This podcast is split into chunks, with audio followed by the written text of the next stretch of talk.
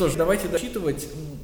Так, но если раскрыть их и заглянуть внутрь, то сначала видишь, что только они содержательны, а потом, что речь эти божественные, что они таят в себе множество изваяний добродетели и касаются множества вопросов, вернее сказать всех, которыми подобает заниматься тому, кто хочет достичь высшего благородства. Понятно, что высшего благородства плохо, кто хочет достичь колокогатии. Вы уже знаете, что такое колокогатия, поэтому никаких проблем с тем, чтобы употреблять ее нет. В начале, и в этом отличается его повтор, я говорил вам, повторы всегда отличаются. В начале Алкивиад говорит, что изваяние Селенов содержит в себе изваяние богов. А теперь он говорит, что внутри изваяния Селенов содержится образ добродетели. Образ Бога и образ добродетели каким-то образом могут заменить друг. Что я могу сказать в похвалу Сократу, друзья, и с другой стороны в упрек ему, поскольку попутно я сказал вам, как он меня обидел. Обошелся он так, впрочем, не только со мной, но и с Хармидом, сыном Главкона, и с Евтидемом, сыном Дикола, и со многими другими. Обманывая их, он ведет себя сначала как их поклонник, а потом сам становится скорее предметом любви, чем поклонник. Я говорил вам, что разговора с Хармидом нет, потому что вместо разговора с Хармидом в диалоге Хармид Сократ разговаривает с Критем. Разговора с Евтидемом, с Эфтиером, как здесь переводят, нет вообще у Платона. Но оба эти разговора есть у Ксенофонта. Поэтому мы должны проверить, не подтверждает ли ксенофонд истории из Федора и истории, которые только что рассказал Алкивиад. Меморабилия 2628. Пожалуй, я и мог бы оказать тебе содействие в охоте за добродетельными людьми по своей склонности к любви. Когда я почувствую влечение к кому-нибудь, я страшно всем существом стремлюсь к тому, чтобы те, по ком я тоскую, тоже тосковали по мне, чтобы тем, с кем мне хочется быть в общении, тоже хотелось общения со мной. То есть это ровно тот трюк, о котором Алкивиад нам только что говорит, и Сократ, собственно, его подтверждает. Ксенофонт. Сократ Ксенофонта подтверждает, да. Заметьте, кого он называет. Хармит и Евтидем. Если вы читали меморабилию, вы знаете, с кем связан Хармит? С кем связан Хармит? Хармит связан с Критием. А с кем связан с Евтидемом? Итак, в четвертой книге меморабилии Сократ начинает приставать к некому мальчику, Евтидему. Почему он пристает к этому мальчику? Этот мальчик хочет пойти на государственную службу. Как и все предыдущие. Как и все предыдущие. Почему именно Потому этот? что он считает, потому что он заносчив, он считает, что все знает и никому не ходит учиться. А разве Главкон не делает то же самое? А разве все предыдущие не делают то же самое? Ну так он же и идет к ним. Нет, он не идет к ним, он не делает их своими учениками. Меморабилия 1.2.29. Но даже если он сам не делал ничего дурного, но одобрял их скверное поведение, то и в таком случае он может заслуживать упрека. Заметив, что Крит влюблен в Евтидема, Вот, соблазняет вот почему Сократ идет к Евтидему, потому что Критий влюблен в Евтидема. И никак не может перестать его любить. Хармид и Евтидем оба связаны с Критием, главным вторым юношей Сократа, вторым тираном, которого Сократ воспитывает. И за многими другими. Обманывая их, он ведет себя сначала как их поклонник, а потом сам становится скорее предметом любви, чем поклонником. Советую и тебе, Агафон, не попадаться ему на удочку, а зная наш опыт, быть начеку, чтобы не подтвердить поговорки «горьким опытом дитя учится». Итак, с одной стороны, Агафон попадает в список тех, кто заражен философской манией Сократа. С другой стороны, предупреждение «не лезть» звучит только для Агафона. Алкивиад пьян, но он точно знает, зачем пришел Сократ. И когда наступит реплика Сократа, Сократ прямо скажет, ты прав, я за этим сюда и пришел. Когда Алкивиад кончил, все посмеялись по поводу его откровенных признаний, потому что он все еще был, казалось, влюблен в Сократа. А Сократ сказал... И я напоминаю вам, вот эта формула «все посмеялись», а Сократу-то не смешно, потому что происходит страшное. Мне кажется, Алкивиад, что ты совершенно трезв. Это нападение. Почему? Алкивиад говорит, я буду говорить правду, потому что я пьян. Сократ говорит, ты совершенно трезв. Алкивиад говорит, ты, Сократ, трезв и никогда не пьянеешь, поэтому ты будешь судить, что из того, что я сказал, правда, а что из того, что я сказал, ложь. Но Сократ не останавливает его никогда. Однако указывает нам, что если он трезв, то он, конечно же, неправдив. Где-то Алкивиад обманул нас, где-то Алкивиад заврался. Может быть, он не обманул нас, а как бы Смотрите, он сам обманулся? нет, гарантией честности Алкивиада служит тот факт, что он пьян. И Сократ говорит, да ты не пьян. Если бы он сам обманулся, это бы все еще работало в контексте пьянства. В смысле, он пьян, поэтому он говорит правду, но он не знает, что это правда обманчиво. Да. Он верит, что это правда. Да. Да. Но Сократ говорит, ты совершенно трезв. Иначе бы так хитро не крутился вокруг да около, чтобы затемнить то, ради чего ты все это говорил и о чем как бы невзначай упомянул в конце. Словно всю свою речь ты произнес не для того, чтобы посеять рознь между мной и Агафоном. Да, и Сократ дает нам подсказку. Самое важное в речи Алкивиада, который очень похож на Сократа, который близок всех к Сократу из присутствующих, это тот факт, что самое важное он сказал в конце. Свою цель он объявил в конце. И отсюда же мы заключаем ту вещь, которую мы уже прекрасно знаем, потому что я вам уже все заранее проспорил. А именно, что Сократ пришел сюда именно за Агафоном. Считая, что я должен любить тебя и никого больше, а Агафона ты и больше никто. Хорошая шутка, да. Но хитрость эта тебе не удалась. Смысл твоей сатиро-селеновской драмы яснее ясного. Да, напоминаю вам, за тремя трагедиями, за тремя парами следует сатировская драма. В данном случае сатировско-селеновская драма. Так не дай же ему, дорогой Агафон, добиться своего. Смотри, чтобы нас с тобой никто не поссорил. «Пожалуй, ты прав, Сократ», — сказал Агафон. «Наверное, он для того и возлег между мной и тобой, чтобы нас разлучить. Так вот, назло ему я подойду к тебе и возлягу рядом с тобой». Изначальный порядок Агафон, Алкивиад, Сократ. Агафон хочет превратить порядок Алкивиад, Сократ, Агафон. Мгм. «Конечно», — отвечал Сократ, — «располагайся вот здесь, ниже меня».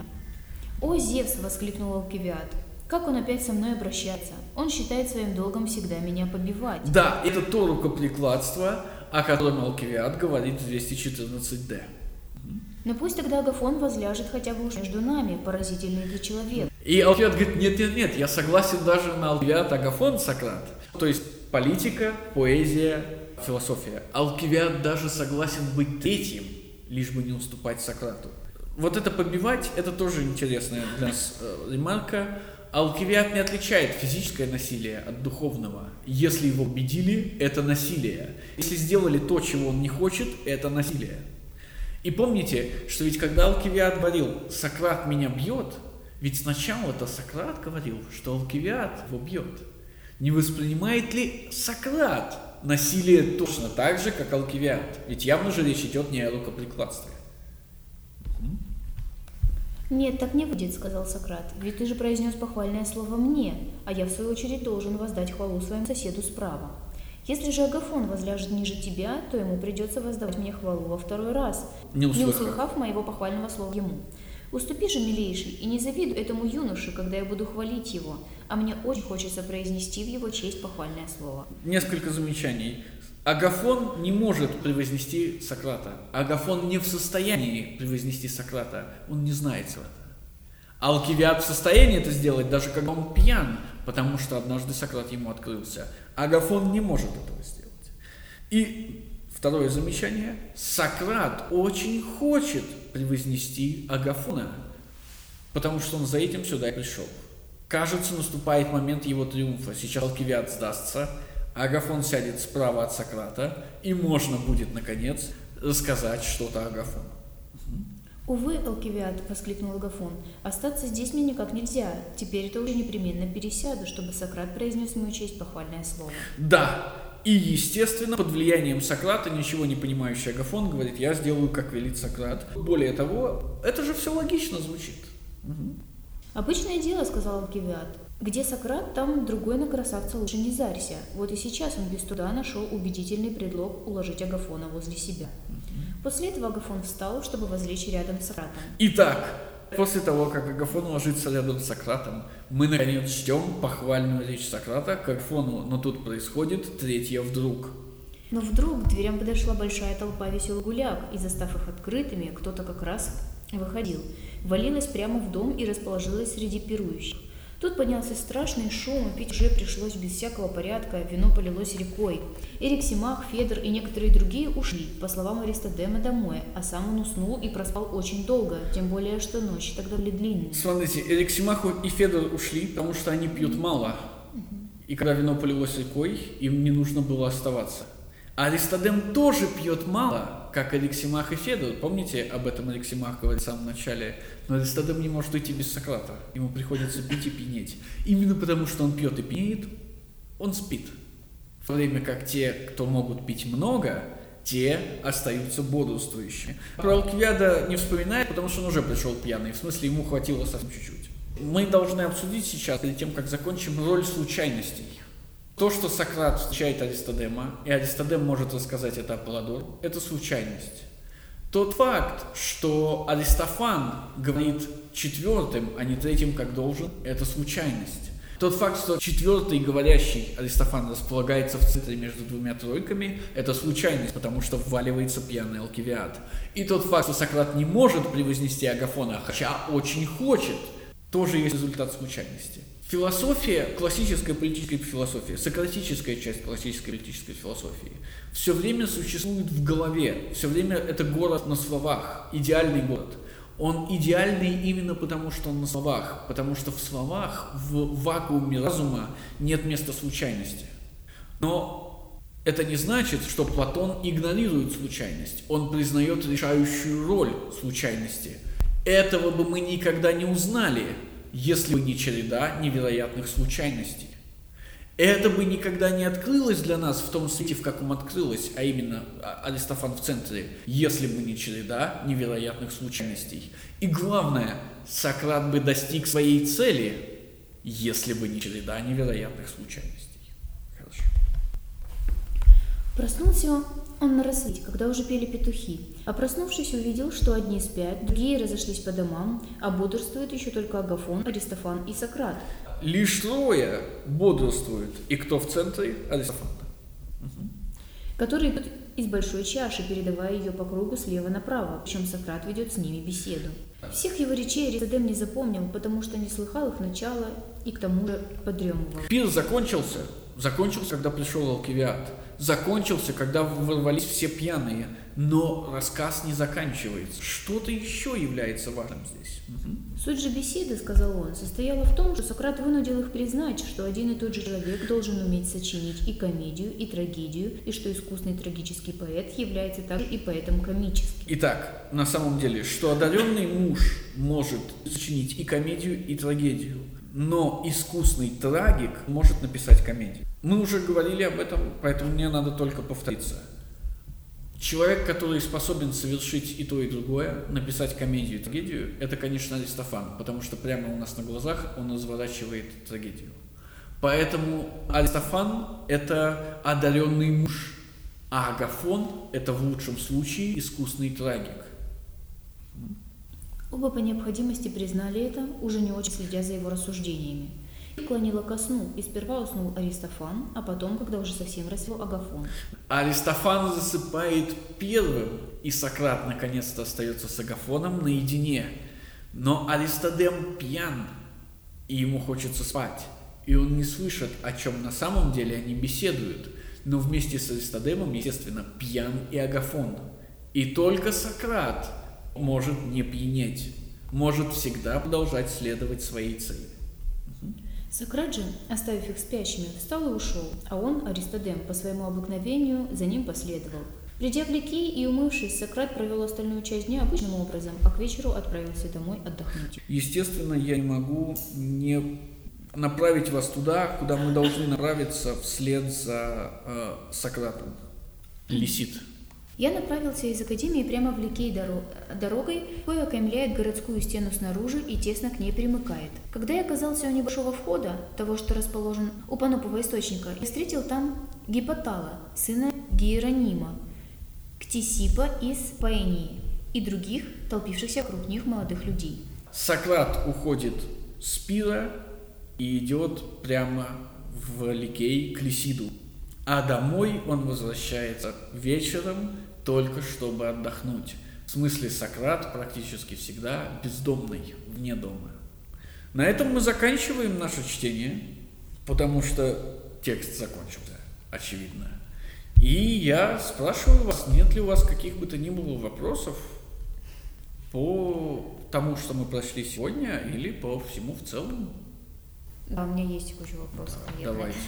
Э, итак, Сократ, философия, идет по агафону, к поэзии. Что совратить его? Чтобы достичь тех целей, которых не удалось достичь философии с помощью политики. политики. Это каких целей? Для этого мы должны прочесть Прогора, Алкивиада I и Алкивиада II. Но я дал вам подсказку, когда говорил, чем отличается философия от поэзии и политики. Поэзия и политика способны влиять на большинство, так или иначе отвечают за коллектив, традиция и закон. Философия не способна влиять на большинство, это очевидно. Но при всем при этом влияет же в различные исторические периоды. Или вы тогда называете это не философией? Не-не-не. Возьмем марксизм. Мы, мы только говорим про Платона и контекст Платона. Марксизм влияет, конечно, но как? Через политику, через революцию, через войну? Ну. То есть напрямую она не влияет, может. Крестьянин, безграмотность которого ликвидируют большевики, никогда ни про какого Маркса не слышал и никогда бы не услышал. И ему дела нет до этого. Или, скажем, помните, декабристы выводят на площадь крестьян, и они говорят «Конституция – жена Константина». Потому что им никак иначе не объяснить, что вообще-то они воюют здесь и сейчас и собираются умереть за создание конституционного строя в России. Хорошо. У вас был вопрос. А, да, у меня был относительно того, какой у нас центральный вопрос философии. Центральный вопрос философии – это что есть или как жить? Классный вопрос. Я тоже интересуюсь этим. Философский вопрос выглядит как вопрос, что есть. Но философия сама должна ответить на вопрос. И это не вопрос, что есть. Это вопрос, как жить. То есть, философия должна породить некий образ жизни, но этот некий образ жизни рождается только философским исследованием, которое выглядит как череда задавания вопросов, что есть и ответы на них. Хорошо. А проблема в том, что у нас здесь есть посылка в вопросе «Как жить?» которая не является философской ссылкой. И должна ли философия отвечать на нефилософские вопросы? Давайте попробуем разобраться вместе. Когда философия начинает исследование окружающего мира, исследование человека, она приходит к выводу, ну в рамках мира, конечно, только, к выводу о дефективности положения человека, о невыносимости положения человека. И встает вопрос, как выносить это положение человека. Как жить, зная, что ты неполноценен, никогда не сможешь быть полноценен? Есть средства, а есть цель. Средство – это вопрос, что есть. Средство – это выяснение положения человека. А цель – это, конечно же, существование после выяснения положения. То есть выше? Нет, потому что ответ не политический. Задавая череду вопросов, что есть, и выясняя подлинное эффективное положение человека, мы вместе с тем понимаем, что практически все, что делают люди, является ответом на это положение. Но все эти ответы являются плохими ответами. Религия, семья, политика. Единственный ответ, который кажется приемлемым философу, это ответ философия. Который приемлем для всех. Очевидно, естественно. Люди не равны. То есть как жить в небольшой группе людей, которые понимают, что жизнь это проверка? Какая жизнь настоящая? Естественно, большинство ни, ни при каких обстоятельствах не может жить настоящей жизнью. Даже Аристофан, не философ, но комик, понимающий это, говорит, иди молись в храм. Потому что иначе нельзя жить. Для большинства людей, кроме благочестия, политики, семьи, карьеры, нет другого выхода. И если все эти выходы закрыты, то для них это только самоубийство. Я говорил вам и готов повторить это бесконечное количество раз. Классическая политическая философия выходит из Пелопонесской войны. И не просто из Пелопонесской войны, а из чумы, афинской чумы. Чума – это когда всем становится понятно, что боги не работают, что благочестивый умирает так же легко, как и нечестивый, что на самом деле вся наша жизнь висит на случае – мы строим планы, далекие планы. Через год будет отпуск, через два будет дом, через три будет супер карьера. А сейчас надо потерпеть, подождать, еще немножко пострадать. Но чума показывает, что эта логика пустая логика, что эта логика не настоящая, потому что случай может убить вас в любой момент. Как жить, зная, что случай может убить вас в любой момент? Плохой ответ, который, естественно, приходит в голову большинству людей сразу, первое время чумы. И Фукидид его, естественно, и описывает. Хороший ответ, который приходит в голову только позднее, когда чума набирает свою силу и потом отступает – Потому что как только наступает Факидид, говорит, большинство тут же возвращается к богам. Тут же придумывается старый оракул, который объясняет, что 10 лет чумы уже предсказал Аполлон 30 лет назад, поэтому Аполлон был прав, и все в порядке, все снова работает. Но подлинный ответ – это философский ответ. В смысле философия выходит из этой чумы. Вот Сократу 30, когда она начинается, и она длится несколько лет. То есть Сократ все это видит, и из этого ужаса выходит философия. Еще один вопрос. Да. А, вы сказали о случае. Угу. Я бы хотел понять, как он соотносится с необходимостью, о которой они все тоже говорили. Случай и необходимость. Можете для меня прояснить? А, вы говорите, что случай, в принципе, может разрушить устоявшуюся uh-huh. науку некоторую, но при этом а, у нас появляется периодически, и даже у Сократа появляется, а, как давлеющая а, необходимость. То есть может ли случай быть необходимостью, может быть случайность, э, может ли быть необходимость случайность? Мне кажется, что я вас просто запутал, потому что я вышел из Фукидида. В смысле, я вышел из пира и говорю про Фукидида. И Фукидид это про случайность, а Платон это не про случайность. Но Платон, естественно, показывает роль случая. Необходимость – это то, что подталкивает нас к исследованию. Но случай – это то, что, как показывает Платон, может мешать нам исследовать. Сократ не добивается своей цели, потому что происходит снова и снова вмешательство случая. Мы можем описать их как противостоящие силы, а не как совпадающие. То есть Сократ будет работать только в царстве необходимости? Идеальное государство существует только в голове, в смысле в царстве необходимости. Да, но Платон нам показывает, что мы не можем игнорировать реальность, в котором царство необходимости проваливается. Проваливается благодаря случаю. А, вы нам часто говорили, и когда у нас был спецкурс по истории политических учений, и сейчас э, такой пример. Вы приводили такой пример, что вот вы думаете, ну сейчас вот я поработаю там, да-да-да, да, да, мой любимый пример, да. а потом это. Но вот смотрите, но ведь это работает в жизни. Случай не может не вторгнуться.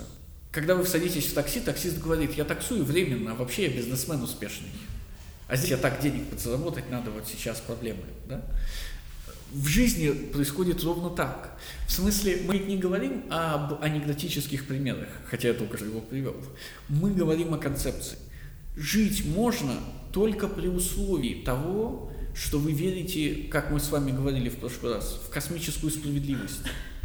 И эта космическая справедливость фактически говорит, что никакого случая нет, есть только необходимость. Много работай и заработаешь. Хорошо учись и получишь отличную работу. Воспитывай своих детей, и они вырастут отличными детьми. Дело в том, что жить иначе невозможно, потому что если вы скажете себе, я закончил с красным дипломом, но на самом деле пойду в Макдональдс. Я пойду в Макдональдс в расчете, что через 10 лет я стану менеджером ресторана, но я никогда не стану менеджером ресторана, потому что менеджеры – это непотизм. Менеджеры – это друзья, родственники, дети, внуки и так далее.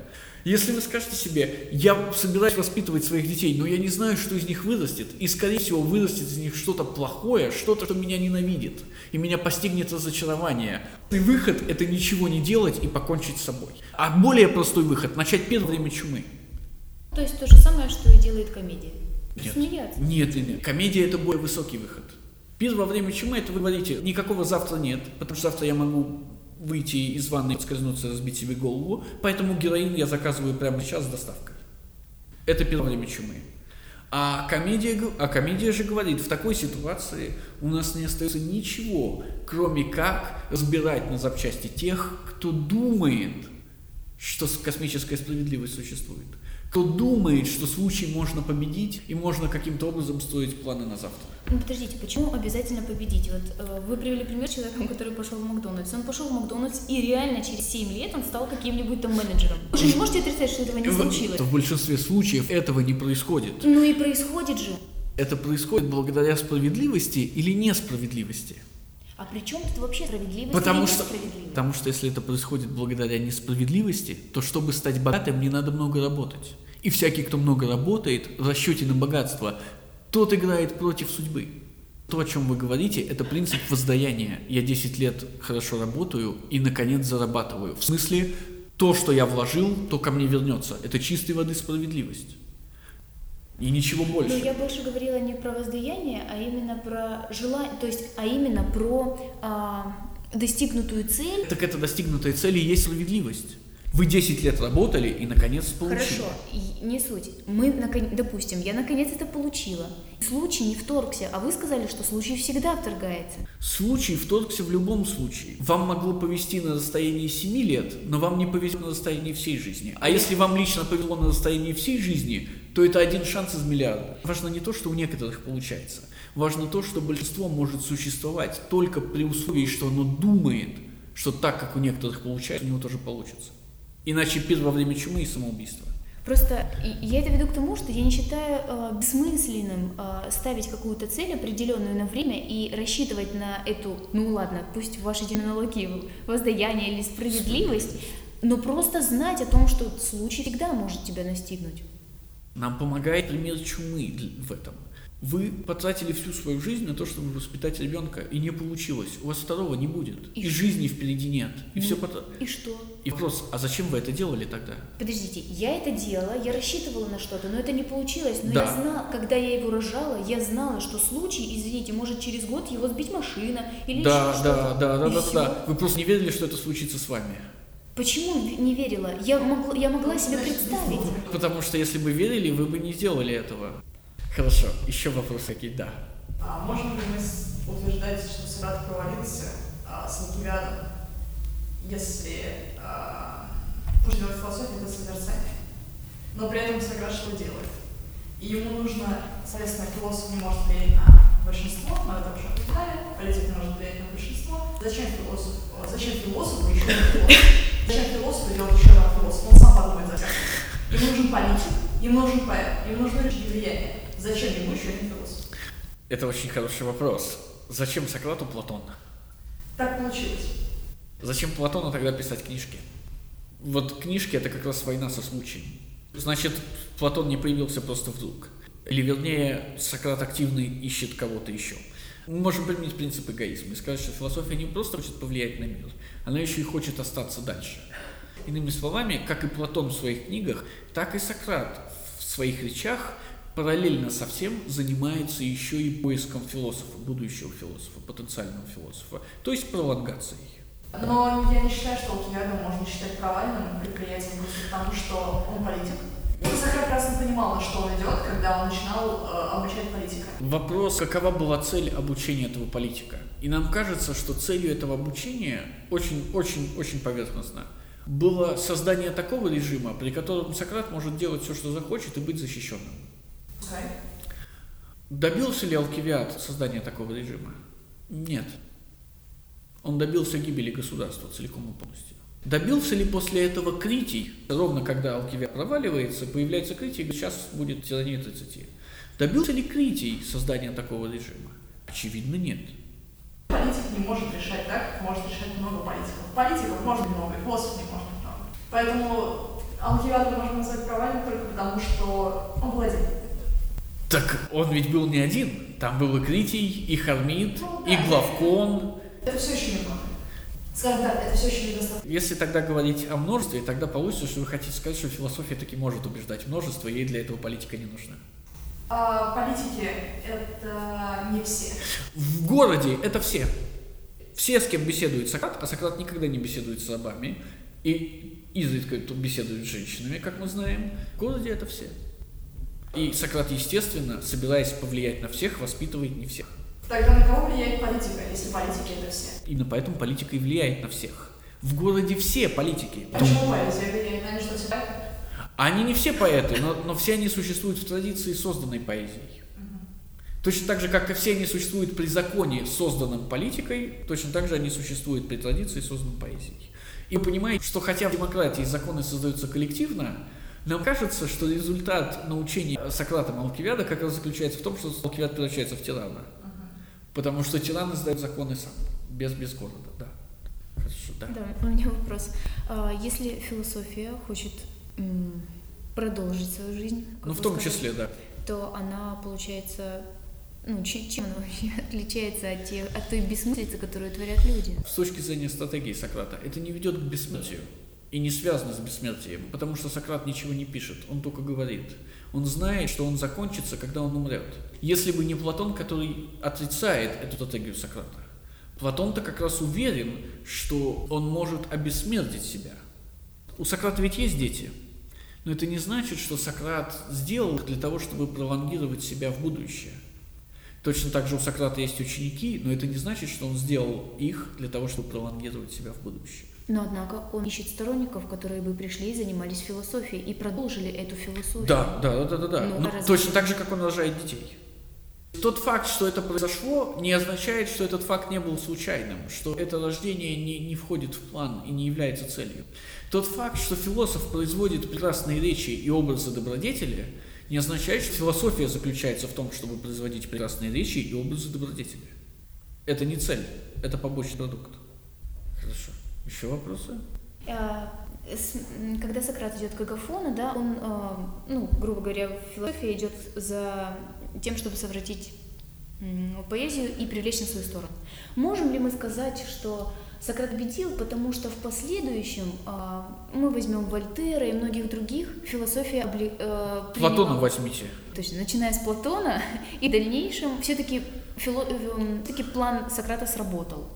Мы можем попытаться так сказать, но нам придется добавить очень много квалификаций. Во-первых, план Сократа не сработал. Разговор с Агафоном проваливается, Агафон уезжает к тирану Архилаю. Философия и поэзия несовместимы. Во-вторых, Платон действительно облекает свою философию в поэтическую форму. Но удалось ли ему повлиять на большинство с помощью этой своей поэзии? Именно на большин... а цель большинства? Конечно, в случае с поэзией цель это большинство, несомненно. То есть это вопрос, занимается ли и читают ли Платона большинство? Это вопрос. Высказанные Платоном идеи, высказанные для большинства, стали ли они в умах большинства рабочими? Завладели ли они умом, умами большинства? Ну, очевидно, нет. Тогда вы должны сказать, что это провал. Я бы сказал, что очевидно да. И тогда мы должны сказать, что это успех. А, Ну, просто поверхностные идеи, которые были высказаны прямо. Конечно! ну, это же поверхностно. Именно поэтому эта часть философии Платона поэтическая часть, а не настоящая. Философия никогда не для большинства. К- Вопрос, как философия может влиять на большинство? Через поэзию или политику? Но политика не философия, и поэзия не философия. И еще у меня вопрос. Если Платон ну, ближайший ученик Сократа, зачем Сократ идет к Агафону? Что, почему он не к Платону? Ведь Платон занимается поэзией. Если вы знаете этот анекдот от Диогена Лаэрция, Платон как раз собирался заниматься поэзией, когда познакомился с Сократом. После первого же разговора собрал все свои стихи и сжег. Платон не поэт, Платон философ. Но он же до, э, до знакомства с Сократом как раз-таки занимался. И после сжег. первого же разговора все было уничтожено. Платон отказался от идеи стать поэтом. И однако все это мы знаем благодаря Платону. Да. Почему бы тогда Сократ не прийти к Платону? Нет, Зачем к не, не, не, не, не, не, не, не, смотрите. Это же разные стратегии. Стратегия Сократа, Сократ идет к Агафону. Стратегия Платона, Платон никому не идет, он пишет сам. Но Сократ ничего не пишет, поэтому Сократ все время нуждается в ком-то. От Агафона до нас практически ничего не дошло. От Платона дошло больше, чем Платон написал. Понимаете, о чем я? Он и пришел к Платону. И эта стратегия оказалась успешной. Это все нереальное событие. Выдуманная. Кони, конечно, конечно. Поднимающее философские вопросы и философские проблемы. Хорошо, тогда будем думать. Спасибо еще разок. И Да, вам спасибо. закончим.